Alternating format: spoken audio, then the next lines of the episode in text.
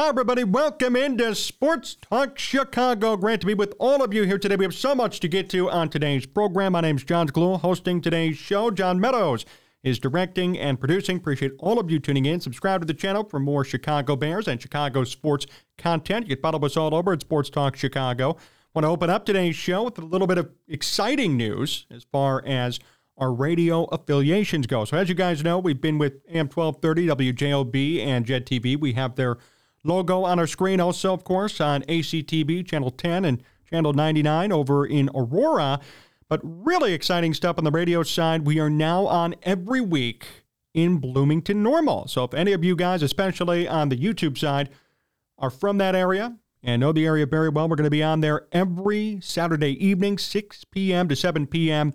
on Cities 92.9 FM. This is going to be the first show on the pro, on um, on the radio station, which we're very very excited, very pumped about.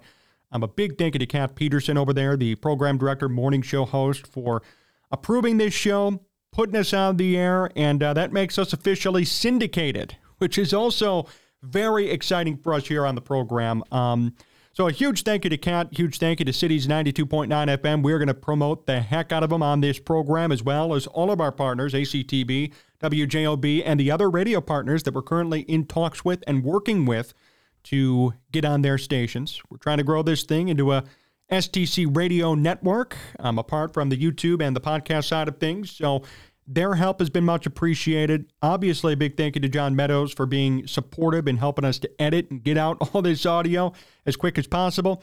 And really, a big thank you to all of you, your support and your audience support, whether it be here on YouTube, podcast, or now on radio and television. This has allowed us to grow. Our numbers are high enough to warrant stations like Cities 92.9 to want to take our show because they see the quality in it. They see the fanfare and the support from all of you. I just wanted to open up really quick by thanking all of you. Um, we are so excited for this partnership.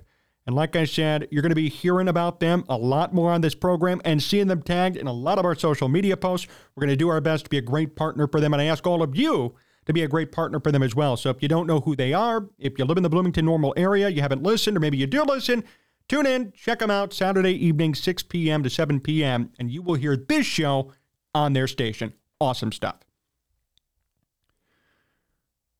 Well, we have some news from Justin Fields. Press conferences over at Halas Hall occurred after the Bears debacle against Green Bay and before the Bears' anticipated matchup against Tampa, which we're going to discuss in segment two of this program here today. Justin Fields made some admissions at the press conference. Fields said this quote, I felt like I was a little bit too conservative at times during the game, definitely with guys like DJ Moore and Chase Claypool on the outside, which we have more on him in a second. If we do have one on one on the outside, potentially throwing it up and see what happens is what I should be doing. With them, they're great playmakers, and they can most likely come up with a 50 50 ball. Most likely, how disrespectful is that?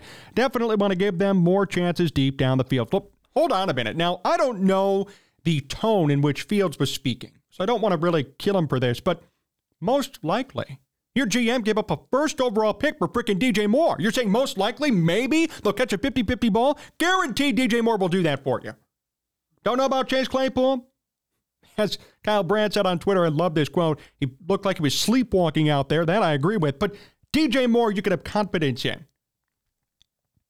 I don't fully blame Fields. This is your first pro game with a legit wide receiver. Probably difficult to maintain that chemistry, kind of get that thing rolling. I kind of get that, but not good verbiage, not a good word to say there. Potentially, they might catch it. Who, knows, but maybe. It is nice to hear Fields admit guilt and admit wrongdoing. He should. He sucked. It was horrible. But I want to address this too. And this was brought up by a couple of you in the comment section on YouTube, which I appreciate. It is worth saying it wasn't all on Fields. And if I didn't make that clear last week, maybe I was just so enraged with how bad Fields did. But I did say near the beginning, it was a failure by everybody. I want to make that clear. This was not a, wow, Justin Fields totally blew the game. It was his fault that they lost 38 20. Not even close. Who gave up the 38 points? Why was the offensive scheme so bad? Why was Cole Kmet charged with running the football on a third and one in the first quarter. I mean, all of these things go back to coaching. They go back to Luke Getsy and his dumb offensive system. They go back to Matt Eberflus for allowing and enabling Luke Getsy to call this dumb offensive system. goes back to the offensive line for not really protecting Fields as well as they should have. It goes back to Ryan Poles for not addressing the offensive line enough. And yes, it goes on Fields for turning the ball over, throwing a pick six in the fourth quarter. Last year threw five interceptions in the fourth quarter. Now this time threw one already to start off the season. Pick six, points scored, game over. This was not a Justin Fields only issue. This was a team issue. Everybody top down failed. Everybody top down screwed up. And the result was a Bears horrendous loss week one after all the hope they built up in the offseason.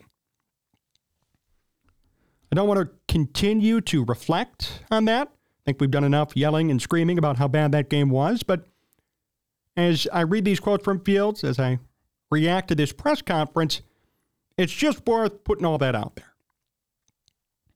It wasn't only on him. A lot of it was on him, but not all of it. But, yeah, Jordan Love did outplay Justin Fields.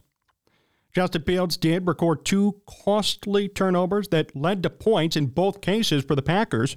There were things that he did wrong that hurt the team. We see all the film experts now, Monday, Tuesday, Wednesday, putting out all these long, hour long videos talking about how many times Fields missed DJ Moore downfield, missed potentially Chase Claypool downfield, missed Darnell Mooney. And all that's true too. Fields held onto the ball way too long when he had time. Fields was in duck and run mode instead of throw the football mode. And Fields consistently advocated for the check down, not the deep ball. And that was a problem. So Fields doesn't so Fields doesn't avoid blame. Let's put it that way. He doesn't avoid blame, but there is blame to go around. And I appreciate him kind of owning up to it as best as he could. Now, Chase Claypool, that's an entirely different story. And when I saw this news, I was unbelievably happy. Now, my fear is that he's going to be replaced by Velus Jones Jr., but nevertheless, Matt Eberflus did say and kind of confirmed that it's not guaranteed that Claypool's going to suit up for the Bears next week. Sunday, Chase Claypool may be a healthy scratch. Here's what Eberflus had to say on Claypool's performance. You all saw the plays that, and again, the perimeter blocking needed to improve for all of us. And we're going to get that, work hard to get that done. We're looking at all possibilities right now. I'm not going to talk about who's going to be up or down for the game right now for obvious reasons. We're looking at all things to improve our team, who's going to be up and who will be down in terms of the active roster. What the hell happened to Chase Claypool? And this guy, four or five years ago, when even Big Ben was still around, was a thousand plus yard wide receiver, had a long, promising career ahead of him. I mean, he was the number one that year for the Steelers. And now look what he's been reduced to. What makes it worse is look at what the Bears gave up for him. Essentially, essentially, a first round pick. They gave up the second round first pick for Chase Claypool. Ouch. You could have gotten better receivers for less of a pick. Cardinals were trying to trade DeAndre Hopkins for a sixth or seventh round pick. They cut him. He ended up signing elsewhere. could have gotten DeAndre Hopkins here in Chicago with a pick like that. Traded. Instead, you bring in somebody who just, I don't even know what the issue is anymore. I tried to advocate for him. I tried to stick up for him last year, kind of coming in mid-season, learning a new offense. There's tumult. There's a quarterback situation. Justin Fields trying to improve. They're tanking. Tried to give him the benefit of the doubt, but clearly we're past that. What we saw on Sunday was horrendous. He doesn't deserve to suit up ever again in a Bears uniform, frankly. Now, he's going to have to because Ryan Poles traded for him. There's money involved, and Ryan Poles is going to look like a fool if they just sit him the rest of the year, considering how much they gave up to get him. Same with the Velus Jones thing. Like, Velus Jones, one of the first offensive players that Ryan Poles drafted, that's why he's not cut, even though he can't catch a freaking football. And I love Ryan Poles. 97% of the time. But there are 3% of the time, or 3% of times, when I don't agree. And this I don't agree with. Get rid of him. He clearly does not want to be here, clearly does not care, clearly is not happy, and clearly maybe doesn't even want to play football anymore. And that's great. But don't let that attitude seep in to your on field performance because you're hurting the Bears. You're, you're, you're causing them to lose games.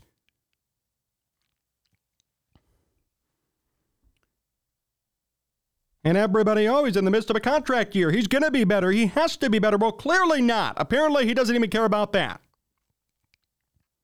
And if that's not motivation enough for a pro anything, pro football, ba- baseball, basketball, if that's not motivation enough to play well, then I don't know what is. I don't know what's going to move the needle for Chase Claypool to actually give a damn about playing football. No clue.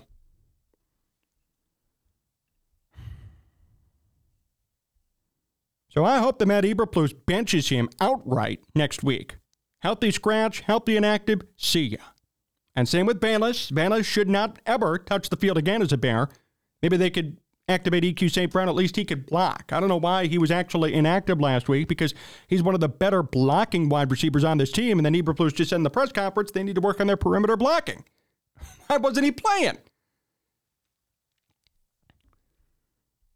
My suggestion would be you sit Claypool, you let EQ play, and you still sit Velus Jones. But clearly, this is a big issue. And part of it's on me, part of it's on a lot of people who thought that Claypool would be a reliable WR3 for this team. Really, not much to ask, considering at one point he was a number one wide receiver at a young age with a storied franchise in Pittsburgh. He was a number one, and he was projected to be a number one for years to come. So I don't think it was too much to ask to assume and say, okay, he'll be a great number three, one of the best number threes in football. I really thought that that was going to be the case. Maybe 700, 800 yards, couple of touchdowns, good safety blanket for Fields, on top of Moore and Mooney and Roschon Johnson, Khalil Herbert. But no, no. It's been an abject failure. Abject failure from Chase Claypool. I am unbelievably disappointed in his performance.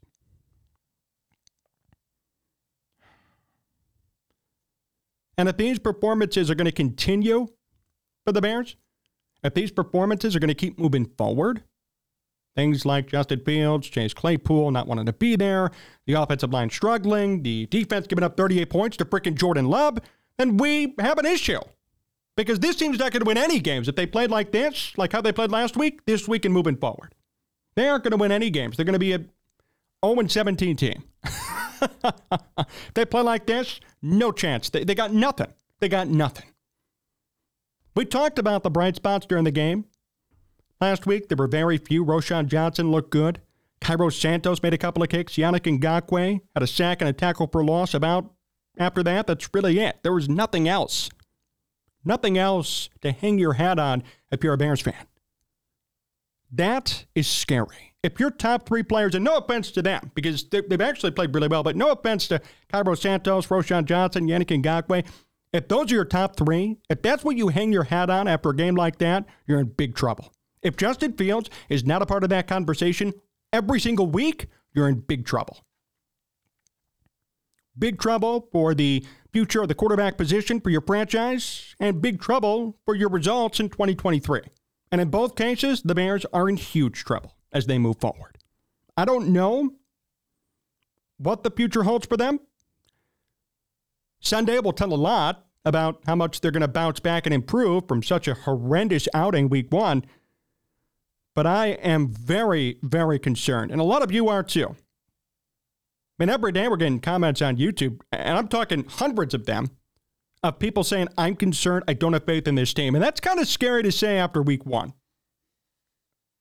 after a year in which there was so much hype, and not just from the media, from Ryan Poles himself, because he spent so much money on this team to improve it, to make it better. What about all the money he spent on the defensive upgrades? What about all the money he spent even on running back with D'Onta Foreman? They drafted Darnell Wright. They did so many things that seemed to be right, and yet they played like that on Sunday. They're in huge trouble. And this Sunday, in Tampa against frickin' Baker Mayfield, that's going to tell a lot about this team. And that's going to show where they plan on going and what they plan on doing. I'm concerned. I'm worried. And I wish them the best. These comments, though, from Eberflus and Fields, and now this performance from Chase Claypool, though, should have everybody wondering and keeping that in the back of your heads as game two of the season comes up. Keep that in mind as we move forward. This is Sports Talk Chicago. We're going to be right back.